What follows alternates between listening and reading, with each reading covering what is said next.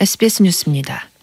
정부는 오늘부터 병원에 복귀하지 않은 전공의들을 확인하기 위해 현장 점검에 들어간다고 밝혔습니다.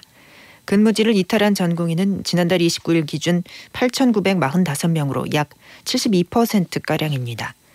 정부는 전공의들이 돌아오지 않는다면 각종 행정처분과 필요하다면 사법적 처벌까지 진행할 예정이라고 강조했습니다. 하지만 전공의들의 복귀율은 낮은 걸로 알려졌습니다. 이에 따라 정부는 긴급 대응 응급 의료 상황실을 운영하고 응급 환자를 적정 의료기관으로 연계하는 컨트롤 타워 역할도 강화하기로 했습니다. 의료법 위반 혐의 등으로 고발된 대한의사협회 전현직 간부들을 수사 중인 경찰이 본격 수사에 나섰습니다. 서울경찰청 공공범죄 수사대는 김택우 의협 비상대책위원장 등 의협 전현직 간부 5명에게 오는 6일과 7일 소환 조사를 통보했다고 밝혔습니다. 앞서 김 비대위원장 등 현직 간부 4명에 대해 출국 금지 조치를 한 경찰은 어제 후 입국한 노환규 전 의협 회장의 휴대전화와 차량 등에 대해서도 압수수색을 진행했습니다. 민주당 공천 배제 결정에 반발해오던 임종석 전 대통령 비서실장이 오늘 아침 SNS에 당의 결정을 수용합니다라는 글을 올렸습니다. 임 전 실장 측은 탈당은 생각한 적이 없다며 이번 총선에서는 일선에서 물러서는 것이라고 전했습니다.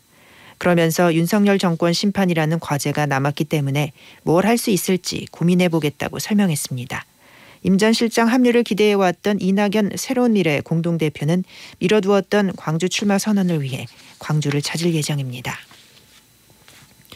민주당을 탈당한 사선 김영주 국회 부의장이 오늘 국민의힘에 입당했습니다. 이상민 의원에 이어서 민주당 현역 의원의 두 번째 국민의힘 합류입니다. 김 부 의장은 친명계 후보 중심의 민주당 공천 과정이 부당하다고 비판하며 총선 승리에 최선을 다하겠다고 말했습니다. 영입에 공을 들인 한동훈 국민의힘 비상대책위원장은 김 부 의장을 상식의 정치인이라고 치켜 세우며 환영했습니다. 김 부 의장은 본인 지역구인 서울 영등포 갑에 전략 공천될 가능성이 큽니다. 윤석열 대통령이 검찰총장 시절 이른바 찍어내기 감찰을 당하는 과정에 관여했다는 의혹을 받는 박은정 광주지검 주요 경제범죄조사단 부장검사에게 해임 징계가 내려졌습니다. 법무부 검사징계위원회는 지난달 27일 회의를 열고 박 부장검사에게 최고 수준인 해임 처분을 의결했습니다. 박 부장검사는 법무부 감찰 담당관이던 2020년 10월 채널A 사건과 관련해서 한동훈 당시 검사장을 감찰하는 과정에서 확보한 법무부 대검찰청 자료를 법무부 감찰위원회에 무단 제공한 의혹을 받습니다. 정부는 오늘부터 5월 3일까지 영세 소상공인 대상 전기요금 특별지원 사업 2차 신청을 받습니다. 소상공인 전기요금 특별지원.kr을 통해서 온라인으로 할 수 있으며 전기요금을 최대 20만 원까지 지원받습니다.